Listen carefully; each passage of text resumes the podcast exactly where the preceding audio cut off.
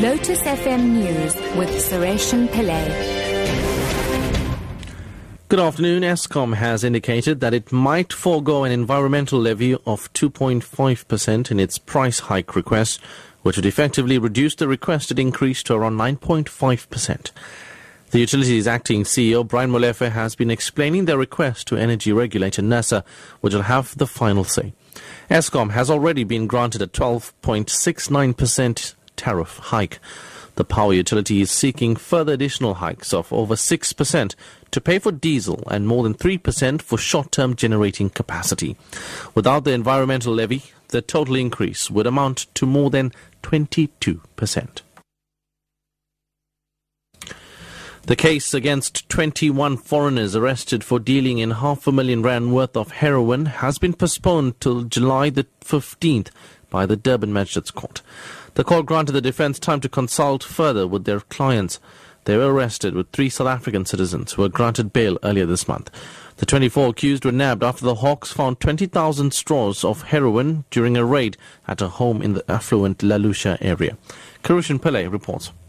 Only five of the accused were present in court. According to those in the dock, there was confusion surrounding their transportation because the group had been split up for religious reasons. Part of the group had been separated from those present as they are fasting for the month of Ramadan. Magistrate Vanita Amu granted the defense time to confer with the accused as it is not yet clear who wants to apply for bail and who would opt for a plea bargain. The accused are from various African countries and all require translation in Swahili. Their refugee status is yet to be established. They have all been remanded in police custody until the 15th of next month.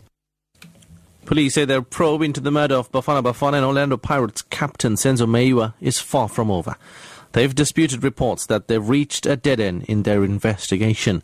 Meyiwa was shot and killed at his girlfriend's home in Vosloorus in October last year in what was described as a robbery gone wrong.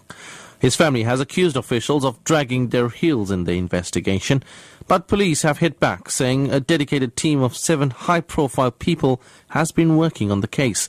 Melanie Moses reports.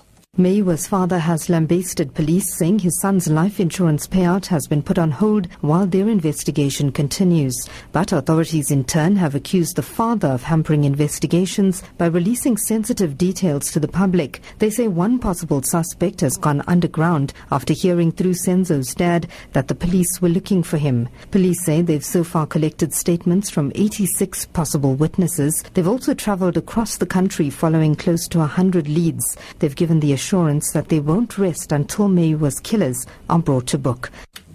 And finally, it's emerged that the 14 year old boy and 20 year old girl who were allegedly abducted from Mpumalanga in July last year were working as slaves in Malawi. It's alleged that the youth were trafficked out of South Africa by a woman who had earlier approached the family asking for a place to stay. It was during this time that the suspects started to assist the victims with their homework and developing a strong bond with the family. The woman then suggested to their grandmother that they be sent to the United Kingdom to get a quality education. Social Development Minister Bathabile Dlamini. They experienced hard labor. Our people that side have spoken to them. They've said they've not been or they've never been sexually abused, but it was still have to establish that uh, through the processes that we're going to engage in as the department, because we have to also start with the processes of psychosocial services.